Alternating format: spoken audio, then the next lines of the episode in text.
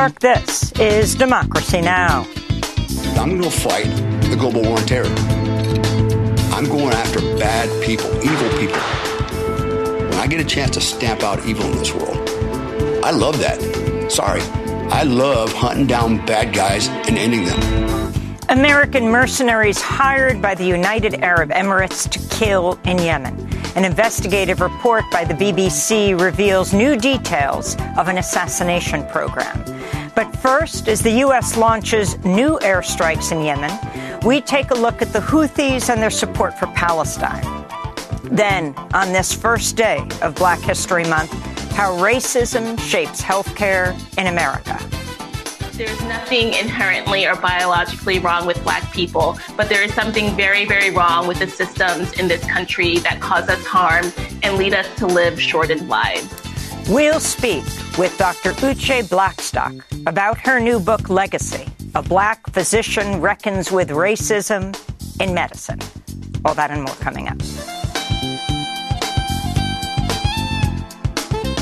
Welcome to Democracy Now!, democracynow.org, The War and Peace Report. I'm Amy Goodman.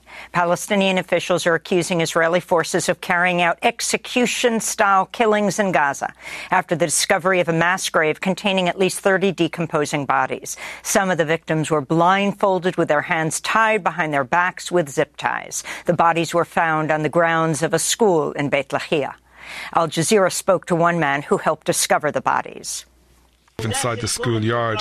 We were shocked to find the dead bodies. Those are Palestinian civilians, blindfolded and handcuffed at the back.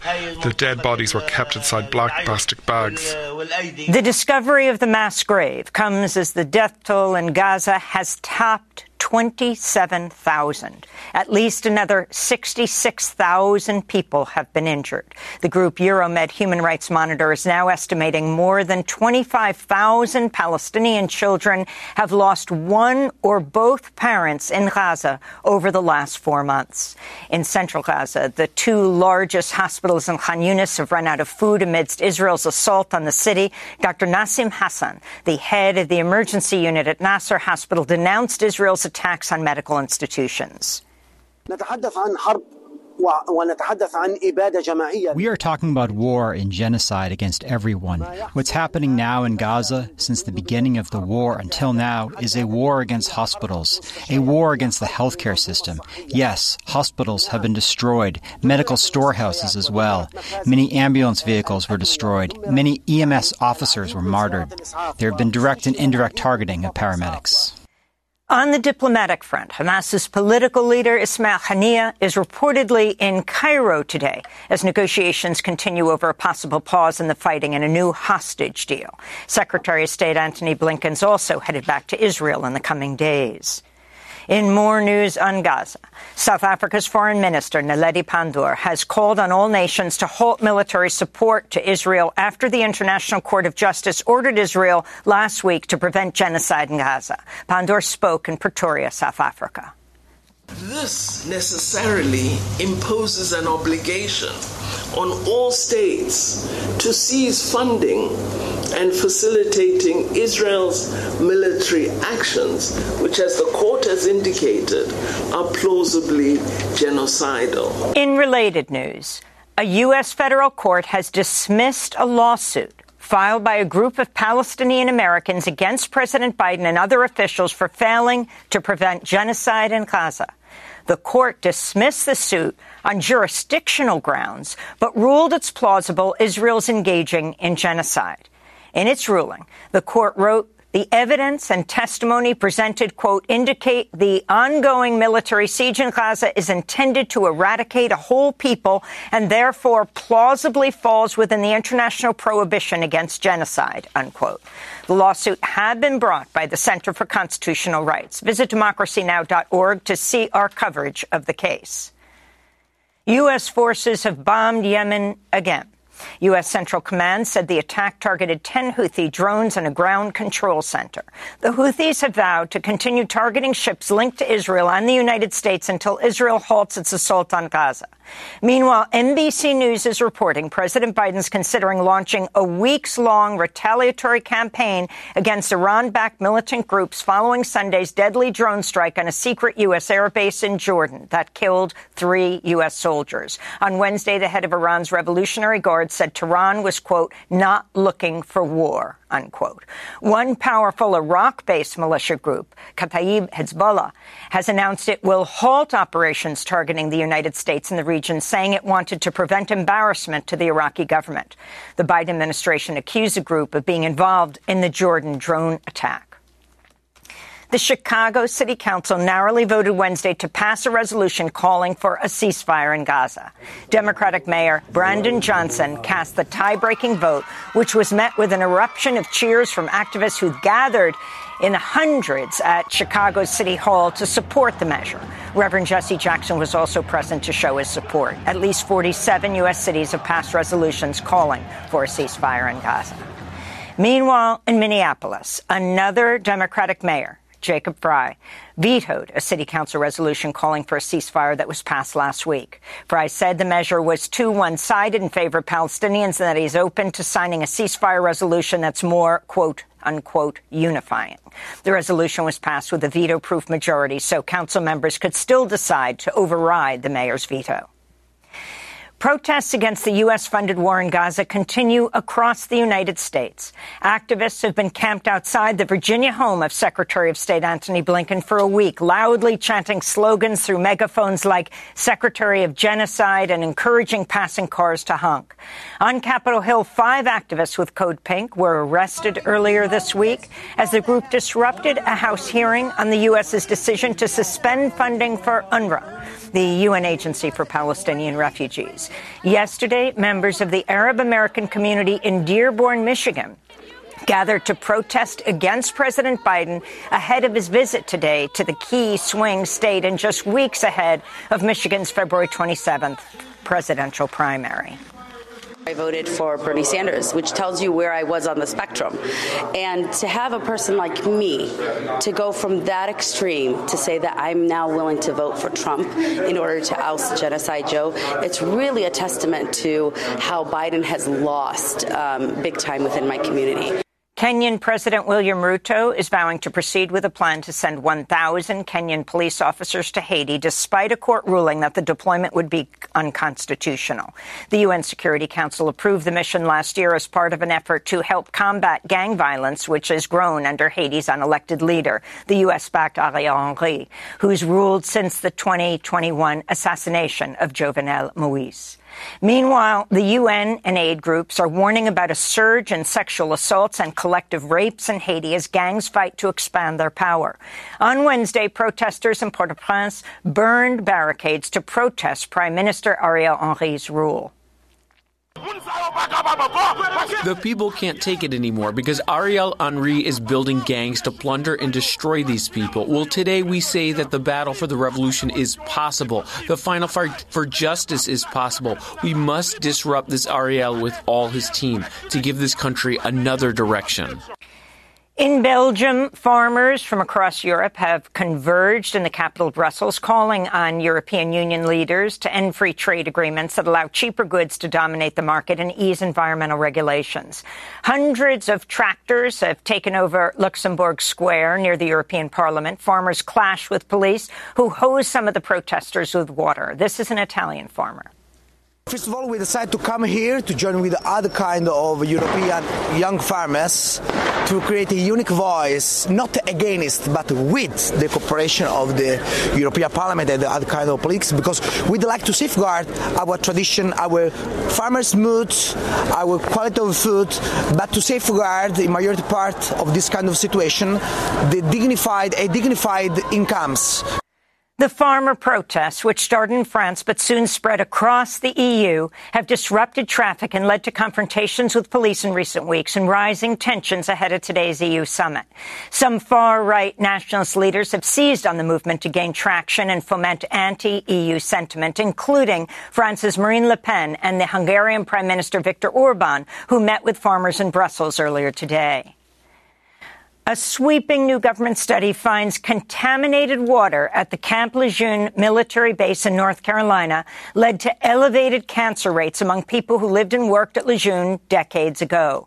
Previous studies linked the drinking water at the base to blood and organ cancers and Parkinson's disease, victims of the contamination which plagued Camp Lejeune from at least 1953 to 1987, have for years been fighting for compensation and recognition from the U.S. government. The new findings are likely to boost their legal claims, which they have until August to file under a new federal law. Over 160,000 claims have been filed so far. On Capitol Hill, senators on the Judiciary Committee grilled the CEOs of Meta, TikTok, X, Snapchat, and Discord Wednesday, arguing social media companies must be held accountable for the sexual exploitation of children that their apps facilitate and the harmful effects of their products on the mental health of young people. This is Republican Senator Lindsey Graham addressing Meta CEO Mark Zuckerberg. You and the companies before us, I know you don't mean to it to be so, but you have blood on your hands. You have a product. You have a product that's killing people. When we had cigarettes killing people, we did some about it, maybe not enough. You're going to talk about guns, we have the ATF. Nothing here. There's not a damn thing anybody can do about it. You can't be sued. In one of the session's most sensational moments, Mark Zuckerberg stood up and awkwardly apologized to the families who were present at the hearing after being pressured by Republican Senator Josh Hawley. I'm sorry for everything that you have all gone through. It's terrible. No one should have to go through the things that your families have, have suffered. And this is why we invest so much and are going to continue doing industry leading efforts to, uh, to make sure that no one has to go through the types of things that your families have had to suffer. Many families held up photos of their children who died or were harmed by social media. Snapchat CEO Evan Spiegel also directly apologized to families after prompting from California Democrat Laphonza Butler. Meanwhile, Republican Senator Tom Cotton hounded TikTok CEO Shou Zi Chew, who is Singaporean, over his citizenship and ties to the Chinese government. Have you ever been a member of the Chinese Communist Party? Senator, I'm Singaporean. No. Have you ever been associated or affiliated with the Chinese Communist Party? No, Senator. Again, okay. I'm Singaporean. Senator Cotton and Republican colleagues have called for TikTok to be banned, claiming it's a spy app for the Chinese Communist Party, unquote. Elsewhere on Capitol Hill, the House Wednesday passed a $78 billion bill that would expand the child tax credit while reviving some corporate tax breaks. While hailed as a bipartisan victory by centrist lawmakers, around two dozen Democrats voted against it. Progressive Congress member from Texas, Greg Casar, was one of them, arguing, quote, in exchange for a partial return of the child tax credit, Republicans got hundreds of billions of dollars in corporate tax cuts for every dollar going to kids in this bill. $5 goes to corporations. We have the money to pull every child in America out of poverty. We just need to say no to accepting crumbs while corporations get a full steak dinner, Casar said. A Delaware judge has voided the $56 billion compensation package of Tesla CEO Elon Musk. The judge noted the astronomical 2018 pay package was the largest ever in public corporate history, and that Tesla's board failed to prove the compensation plan was fair.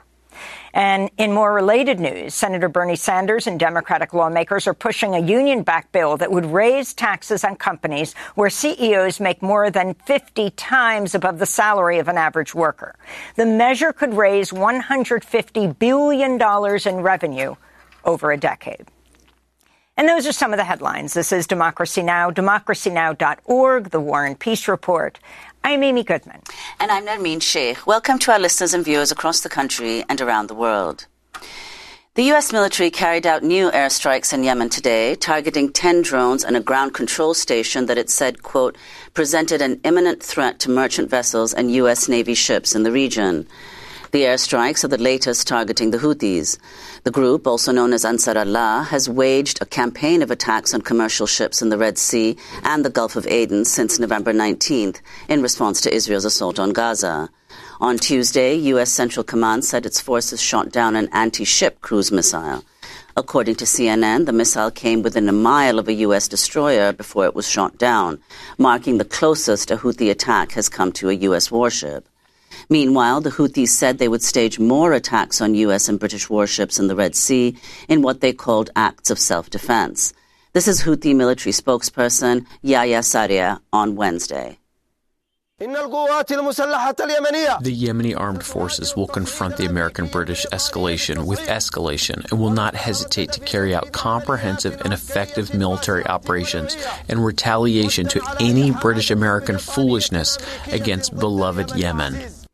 The Houthi campaign targeting shipping has affected a key route for global trade between Asia, the Middle East, and Europe, with several shipping companies suspending transit through the Red Sea.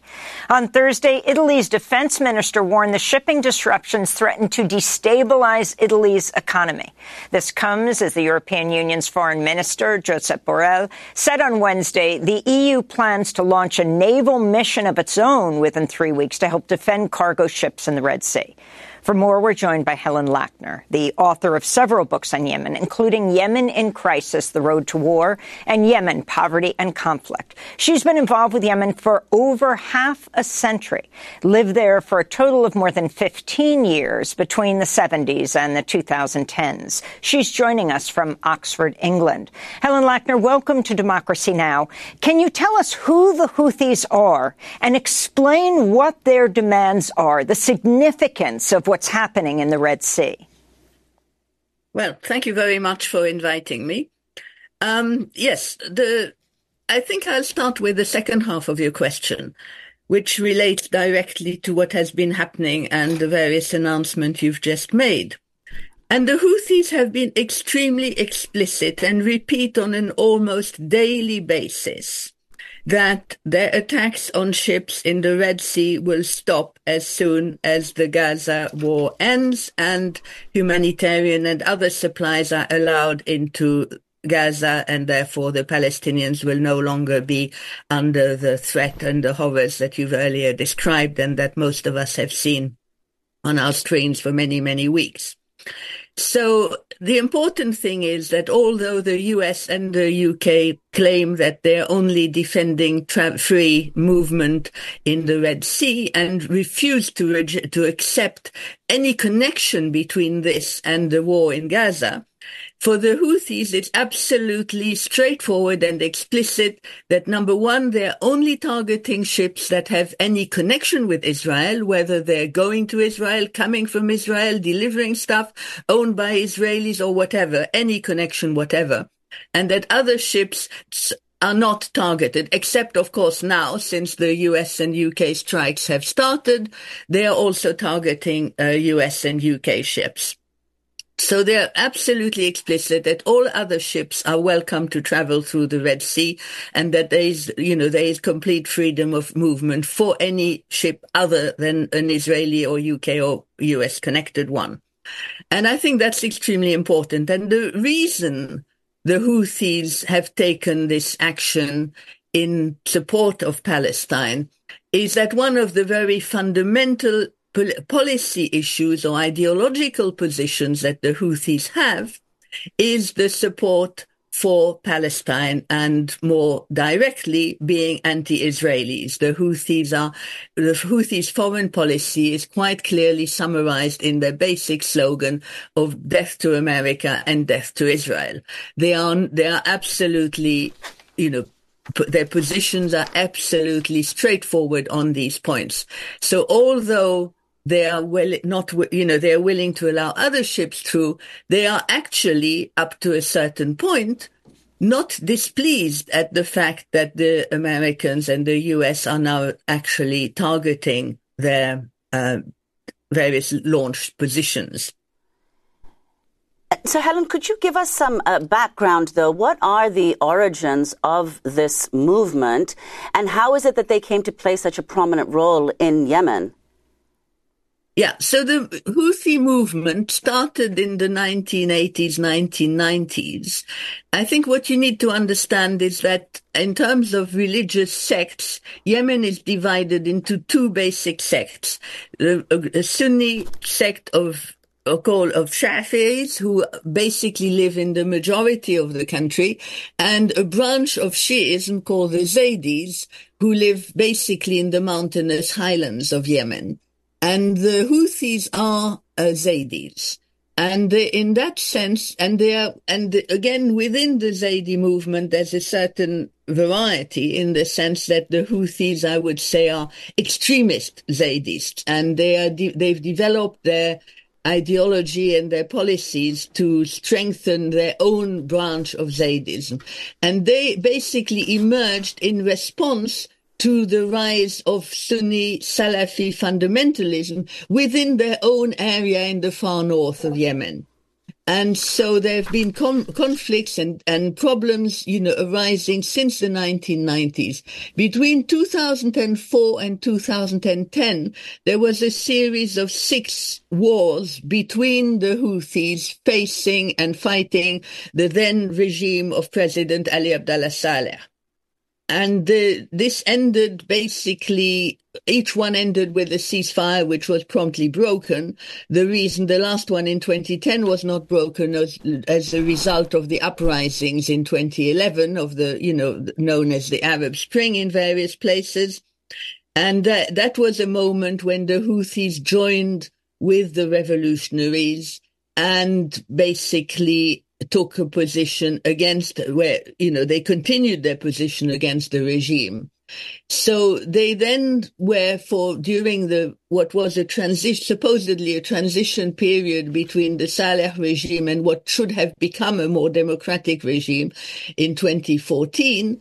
The Houthis then changed their alliances, and indeed Saleh changed his alliance, so they operated together uh, against the transitional government. And there's a, and then eventually that allowed them to take over the capital, Sana'a, in 2014, and then to oust the existing um, transitional government in early 2015. And that's when really the, the war started, which was then internationalized for March 2015 with the intervention of what was known as the Saudi led coalition, which was basically a coalition led by the Saudis and the Emiratis with a few other states with minor roles, but supported actively by the US, the U- U- Europeans and the British and others. And what was so the point at really... which? Uh, sorry, just to clarify, what was the point at which the Iranians uh, uh, started backing the Houthis? Was it in the moment uh, when uh, the Saudi uh, led bombing began in 2015, or was it prior to that? And if you could also clarify the distinction between, as you said, the Yemenis are Zaydi Shias and to what extent Zaydis are ideologically or theologically aligned uh, with the dominant form of, of, Shiism in Iran, and what that has yeah. to do with Iran's uh, uh, complicity or support for Houthis, whether or not now they, they do as, as Iran says. Yeah, thank you for these for bringing up these points.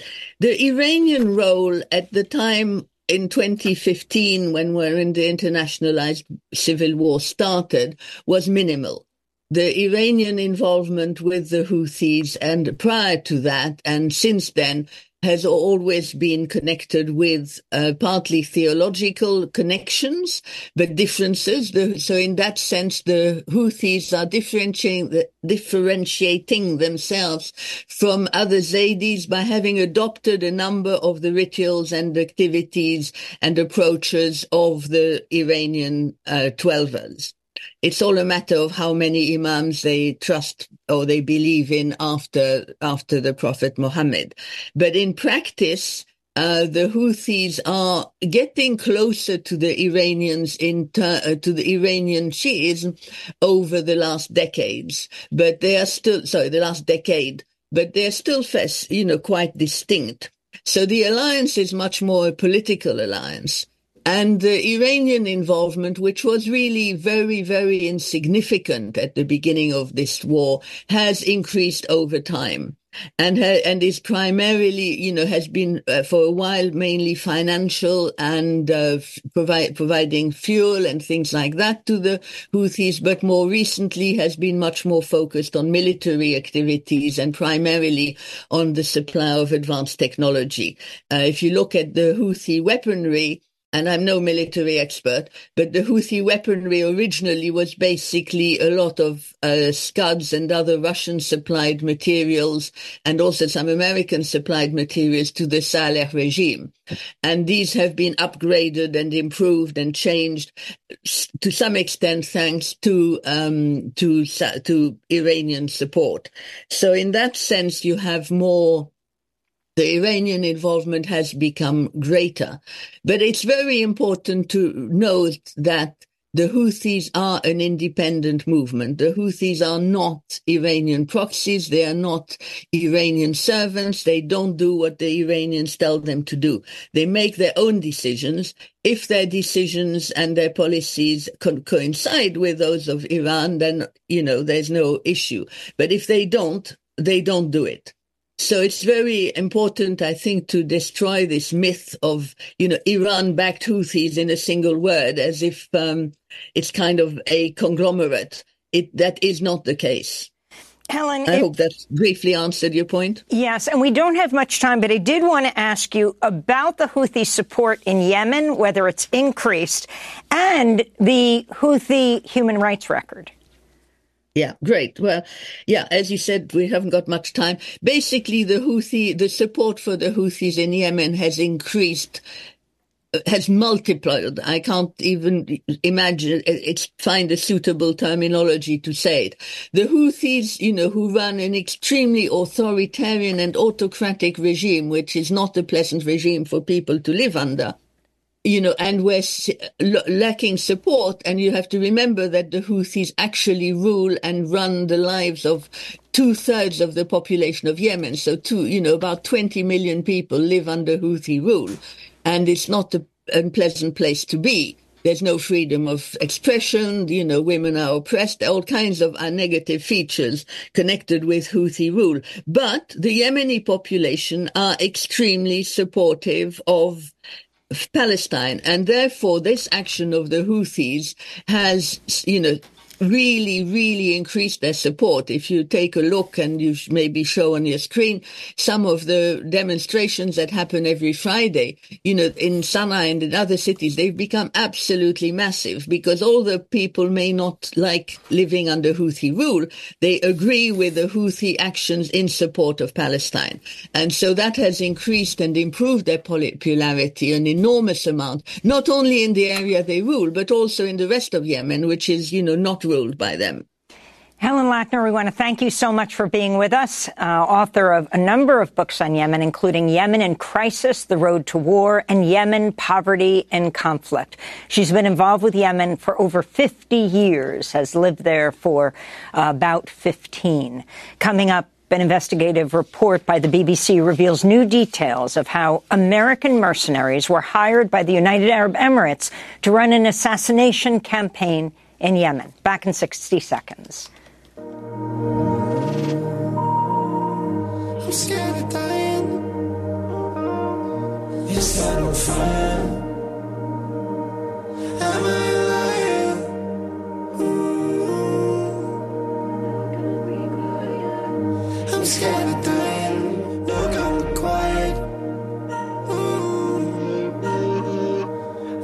of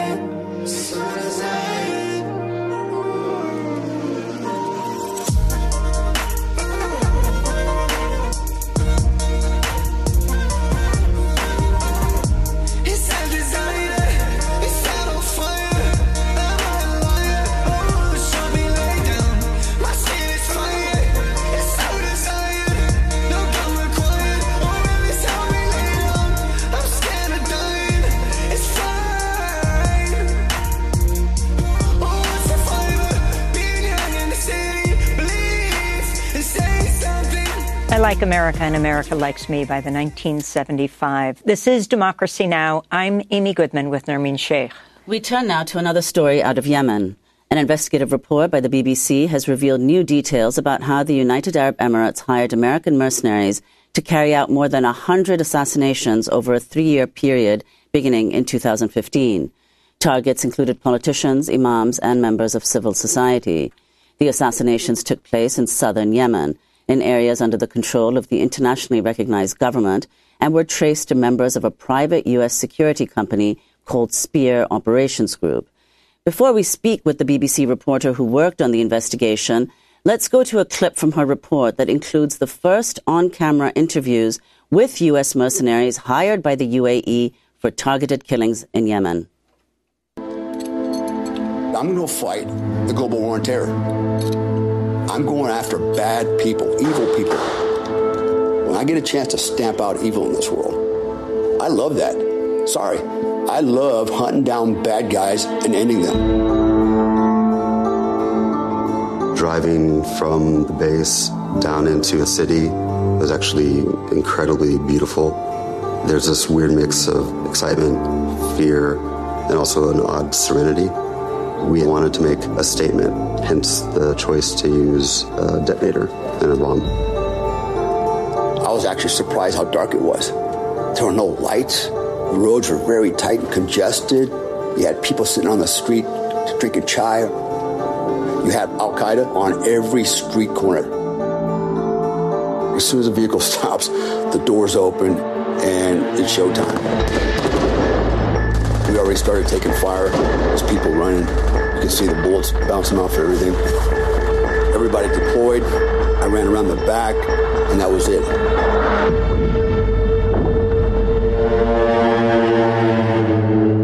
Would you say that it was a successful operation? Yes. The U.S. military launched another airstrike in Yemen. The U.S. and U.K. hit around 30 sites across Yemen. This film is about the complex roles Western and regional powers have played in Yemen's war. And the story begins with an assassination mission. Welcome. So that's your mic. Are you okay with putting it on? I'm sure I can manage. Okay. I first met Isaac Gilmore in 2020. He's a former Navy SEAL who later became second in command of a private U.S. military firm called Spear Operations Group. Yeah, me too. I want to be pretty. I was surprised Isaac agreed to speak to me because at the time, human rights lawyers were trying to prosecute Spear for war crimes. When you make the choice to be involved in things that matter, you're not going to please everybody. There's plenty of people that would be happy to say that I was on the wrong side of something. One of the reasons that I agreed to participate in this and be part of this documentary is to be very clear about what we're doing and why. This isn't, you know, innocent until proven guilty. It's war. And so you have intelligence and then you make a decision to act on it. An excerpt of the BBC investigative report on American mercenaries hired by the UAE to conduct assassinations in Yemen. We're joined now by the Yemeni British journalist who conducted the investigation, Nawal al Maghafi.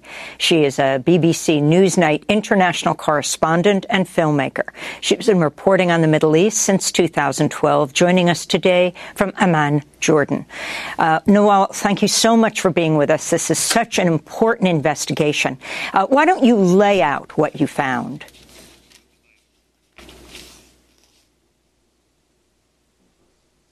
So basically, my investigation started at around 2015, really. I was in Yemen reporting from southern Yemen on the war that was going on there, on the humanitarian situation. But at the same time, I was hearing about these assassinations that were going on in southern Yemen, but no one knew who was responsible. Um, and as the years went on, I kept hearing about these assassinations that were going on. There were rumored to be connected to, um, you know, groups affiliated to the UAE, but no one could prove it. It wasn't until a BuzzFeed article came out at around 2018 uh, that speaks about Spear Operations Group that we, you know, we knew where to start basically. Um, so I reached out to Spear Operations Group, to their leader Abraham Golan, to all the members, all the different mercenaries that worked for him.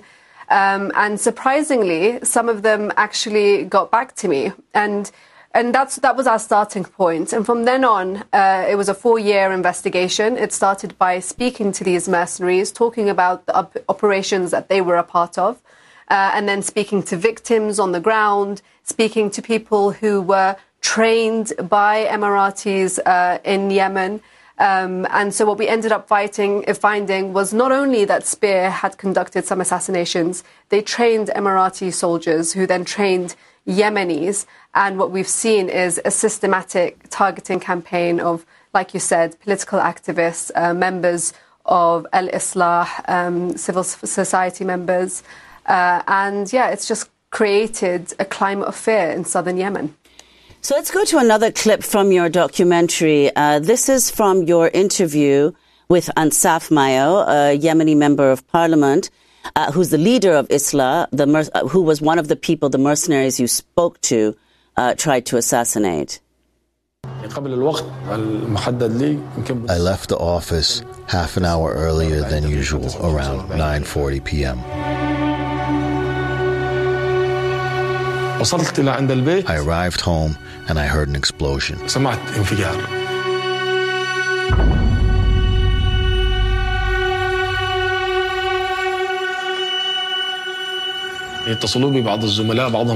Moments later, some MPs called me. They asked if I was okay. I didn't understand. I told them I was fine.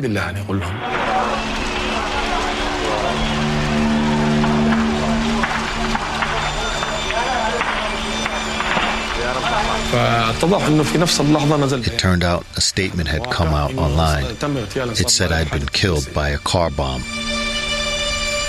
That's how I found out I was the target. I hadn't realized until then. How did you feel when you found out?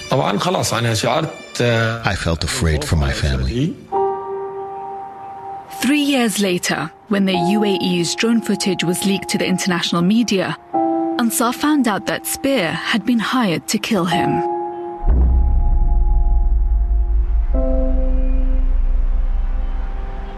What shocked me the most is that they'd sent foreign mercenaries to kill us in our own country. Why would they want to kill me? What moral and legal justification could there be to cross the ocean to kill me in Aden? Why? What am I guilty of? Ansaf fled Yemen after the attack and now lives in exile in Saudi Arabia. So, uh, Nawal, if you could talk about what happened with him, why exactly he was targeted, and then at the end of the film, where you tried to get one of the, the mercenaries, Isaac, to meet with him, he initially agreed to meet with him, but then didn't show up. Explain what happened.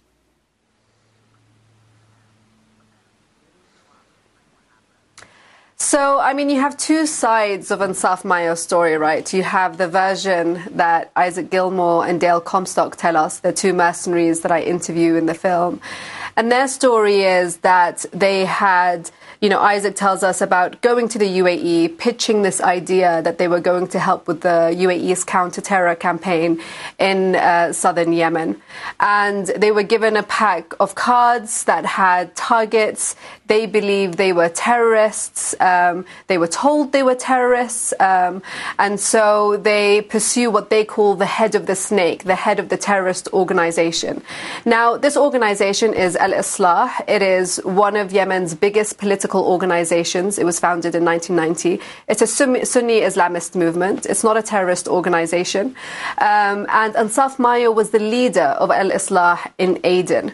Um, he was their first target. Uh, Isaac tells us that they were told, you know, if you, um, you know, pursue this target and if you're successful in assassinating him, uh, we'll then give you the contract to pursue uh, other targets.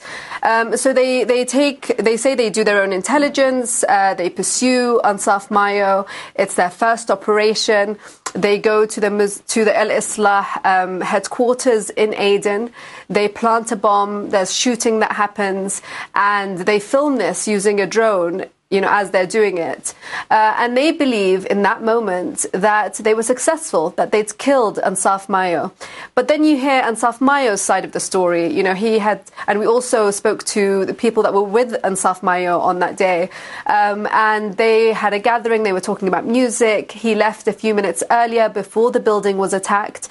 And the eyewitnesses we spoke to told us they heard Americans outside the building, but they just couldn't believe what they heard. They couldn't believe that this operation involved Americans, so they just kind of let it go. Um, and later, when the news story would come out and the drone footage would be leaked, they'd realize that, in fact, American mercenaries were involved in trying to assassinate Ansaf Mayo. Uh, when I interviewed Isaac Gilmore for the first time in 2020, he still didn't know that it wasn't a successful operation, that they actually hadn't killed Ansaf Mayo. Um, I knew that because I'd had telephone conversations with Ansaf and we were planning to do the interview. Um, and so I really wanted him to not only, um, you know, find out that he wasn't successful, that Ansaf was in fact still alive. But I wanted him to meet him because he'd built up this idea that he was targeting this awful terrorist. Um, and that was not the person that I got to know over the years in Ansaf Mayo. He is a really kind man. He is very kind of balanced in his views, uh, a politician, a member of parliament, someone who has played a role in the peace process in Yemen with the United Nations. And so um, I didn't want Isaac to just hear it from me. I wanted him to meet him for himself. And Ansaf was totally up for it. Um, and Isaac agreed to meet Ansaf. But unfortunately, uh, even though he told me he had gone on his flight, he didn't come to London and um, Ansaf was stood up. And explain these U.S. mercenaries, um, where they came from in the military, whether they're Green Berets, etc.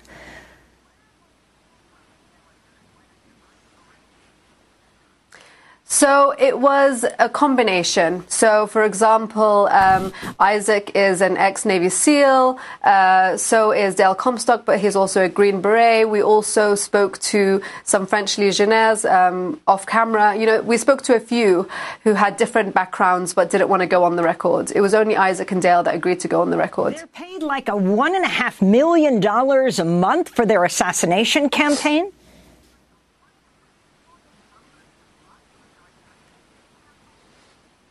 Exactly. I mean, that's what we were told uh, by Isaac. He said that they were, uh, the offer they were given is if you're successful in assassinating Ansaf Mayo, the contract was $1.5 million a month. Uh, and then what we end up finding, um, you know, Isaac and Dale actually left Spear quite early on. Uh, they'd left Yemen at around 2016. And initially, when we first started this investigation, we thought that that's where it ended, that, you know, it wasn't very successful successful and, and, that was it. But then we found this financial document that we were told um, was from the UAE and it uh, had amounts that were um, transferred to pay for Spear Operation Group up until 2020. And so we felt like there was a part of the puzzle missing. We kept looking into what they could have possibly done after 2016. And that's when we found out about the training um, that Spear Operation Group had trained Emirati soldiers in these tactics. And then that went further on with Emirati soldiers then training Yemeni members of the counterterrorism uh, section of the STC that would then carry out assassinations. And what we saw is um, as Emiratis trained Yemenis, there was an uptick in assassinations because it was even harder to pinpoint who was responsible for them when it was Yemenis carrying them out because they just blended in uh, when they were, you know, on the streets. It was a lot more difficult for eyewitnesses to pinpoint who was responsible especially in a place like Aden, which is so chaotic. Uh, you know, it's a war zone right now. Um, it's really difficult to point a finger at who's carrying out these assassinations. Okay, well, let's go to another clip of your report about uh, this one about human rights lawyer Huda al Sarari, who investigated human rights abuses committed by the UAE backed forces who then targeted her son. That day, I was at home. Mohsen went out with a group of friends. He was shot and wounded. Mohsen was shot from the front. It wasn't stray bullets or crossfire. It seemed deliberate. After a month in intensive care, Muhsin died. He was 18. Eyewitnesses told the prosecutor that they recognized the gunman as a member of a counterterrorism unit funded by the UAE, but nobody was charged.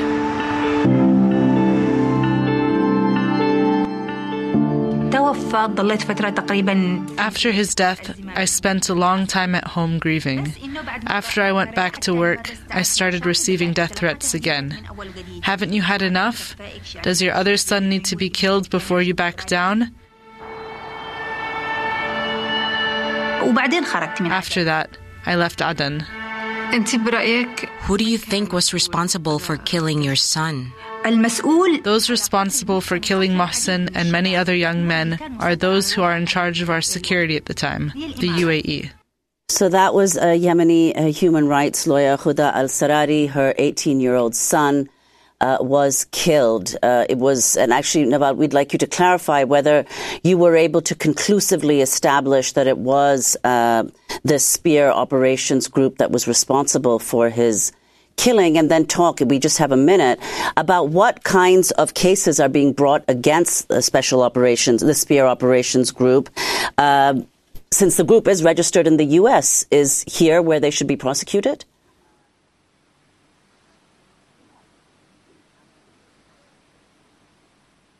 I believe so. I know that there are two human rights organizations who are working on a case against not only Spear Operations Group, but those who funded uh, this type of, you know, warfare, basically. Um, but one of the things we struggled with is figuring out the legality of their operations. You know, mercenary warfare is very new. It's a very grey area. It's not black and white when it comes to whether it's illegal or not. Um, but Isaac seemed quite confident in saying that what they did was legal. Um, you know, I did ask him whether Washington knew what they were doing. Um, he said no, but he seemed to believe that the fact that they working they were working for a U.S. ally and that these were counterterrorism operations, in his view, meant that what they were doing was legal, and that's why he was quite open with us and happy to talk to us.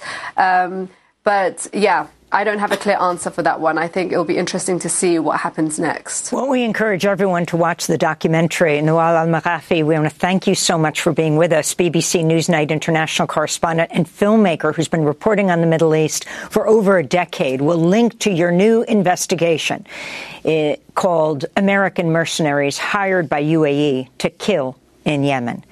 Coming up on this first day of Black History Month, we speak to Dr. Uche Blackstock about Legacy, her new book, about a black physician, a black physician reckoning with racism in, in medicine. Back in 20 seconds.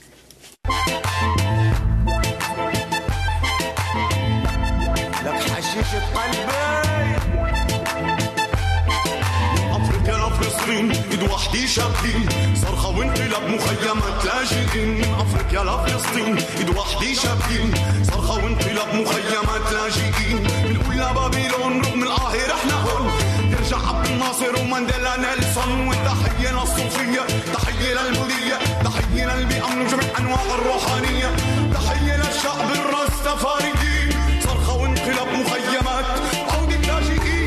Every Land by 47 Soul. This is Democracy Now!, democracynow.org. I'm Amy Goodman with Nermeen Shaikh. Today, on the first day of Black History Month, we take a look at how racism shapes healthcare in America. A new book by Dr. Uche Blackstock explores systemic inequity in healthcare throughout the history of the United States up to today, as well as her own family history. The book is titled Legacy a black physician reckons with racism in medicine. Dr. Uche Blackstock is an emergency medicine physician, CEO and founder of Advancing Health Equity, a company that works with healthcare organizations to fight racism and bias in services. She joins us today in New York. Dr. Blackstock, we spoke to you during the pandemic. Um, we're speaking to you again today. The issue of health equity, or I should say inequity is pervasive throughout the healthcare system in this country. If you can lay it out, but start off by talking about your family, uh, your groundbreaking mother as a black woman physician, you and your twin sister, the remarkable work that you've done, and why you're so motivated to take this issue on. Well, thank you so much for having me. Um, you know, I, I, really wanted to write this book as a way to helping readers connect the dots about why in 2024 we have the worst racial health inequities um, despite advances in innovation, research, and technology. So I used my own personal story, you know, being a second generation black woman physician, which is something that unfortunately is still quite rare. My mother was the original Dr. Blackstock, uh, graduated from Harvard medical school in 1976, but was the first person in her family to go to college and then medical school, um, and then came back and returned to Brooklyn, New York, where she grew up to care for her neighbors uh, and family and practicing what's now known as health equity, organizing community health fairs, connecting uh, residents to to the social services that they that they needed, and working with other Black physicians and Black women physicians um, to do this work in service to their community. And so I use my mother's story and my story to really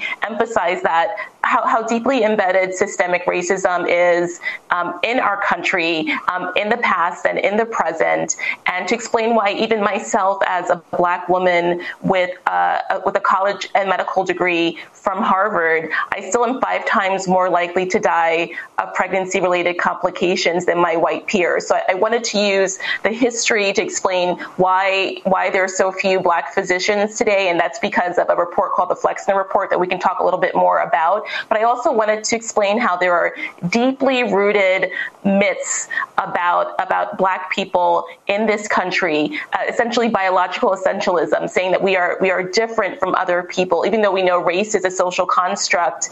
Um, it really is racism through practices and policies that have harmed black people in this country over the last centuries and have caused us to live shortened lives. Uh, Dr. Blackstock, you mentioned the Abraham Flexner report, and you said it's very important. Could you explain what it is and what impact it had uh, on on uh, African Americans in medical schools in the uh, early 20th century? So, so, absolutely, I thought it was very important for people to understand one of the reasons why there are so few black physicians in the United States. You know, we're over 13% of the U.S. population, but we represent less than 6% of all physicians.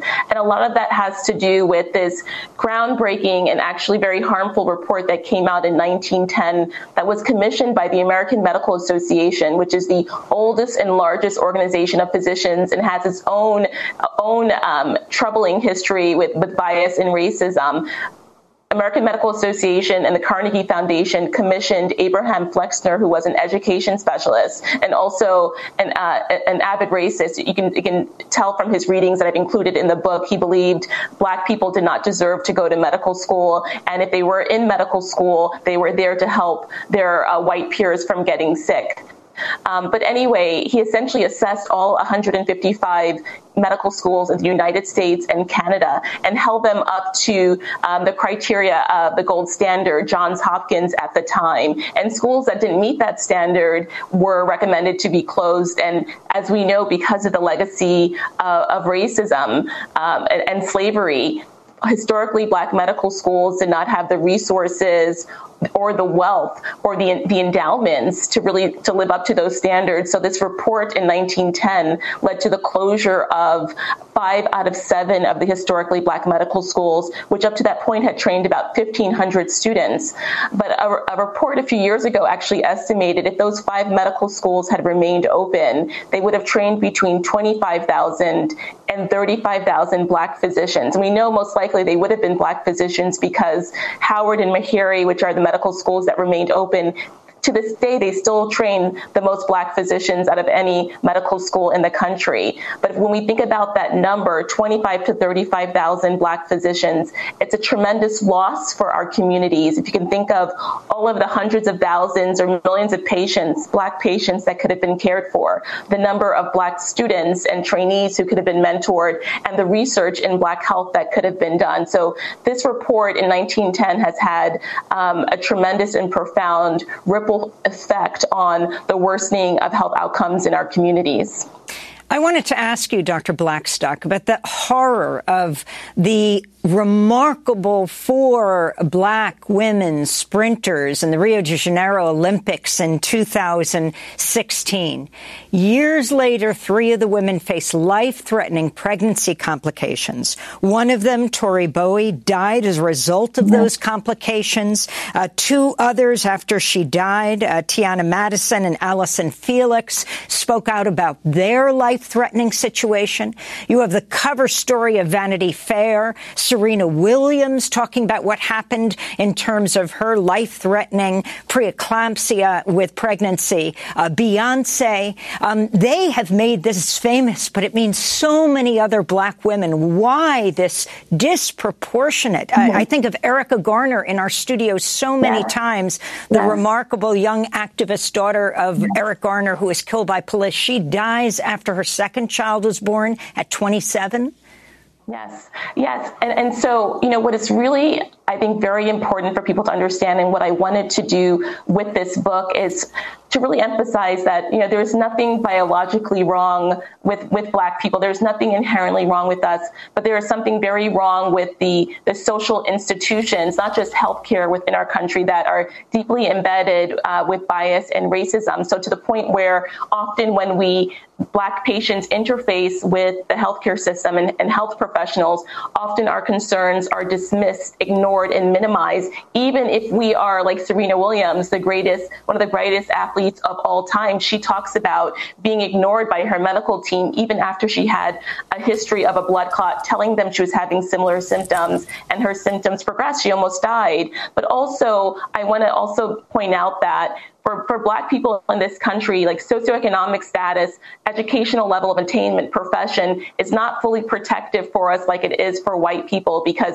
racism still causes what uh, the, the public health researcher termed weathering. It still causes a chronic wear and tear on our bodies that causes us to prematurely age and makes us more susceptible to illness and disease. And so what I want people to understand when, when we see when we see disease and illness in our communities, we see these racial health inequities. They actually are um, uh, due to a, result of upstream factors like the fact that we live in a capitalist society, the, the, fact that we live in a society where people don't have healthcare, universal healthcare, the fact that we live in a society with systemic racism, and that illness and disease that we see in black communities and other communities of color, but spe- specifically in black communities, um, is a result of those upstream factors. So one thing I do with, with this book is I want to recommend to health professionals, academic medical institutions, policymakers, to think about health in all policies. So what's important is that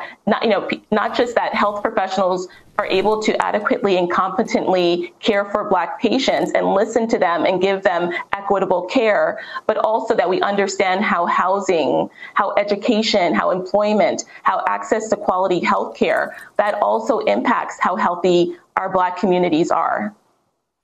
And so, Dr. Blackstock, if you could talk a little bit about your own uh, experience as a healthcare professional, uh, and the fact, of course, what you just said, the, the, the U.S. has among the worst, if not in the industrialized worst, uh, world, the worst uh, maternal mortality rate. If you could just say, before we end, and we'll continue in the second part, uh, our conversation with you, your own experience uh, working as a doctor.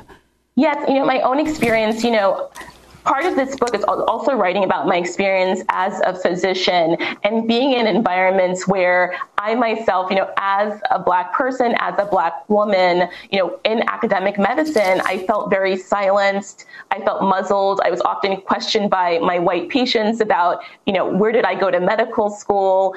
Um, you know, I was in environments that were actually quite toxic, racist, and sexist. And that is the case for so many of our black physicians. Like all we want to do is most of us want to work in service to our communities. But I had but I had gotten to the point where, you know, I realized it was too toxic and I actually left academia. I don't want that to be the case for everyone. Dr. Uche Blackstock, we're going to leave it there, but put the rest of the interview at democracynow.org. Her new book, Legacy. I'm Amy Goodman with Nermeen Shaikh.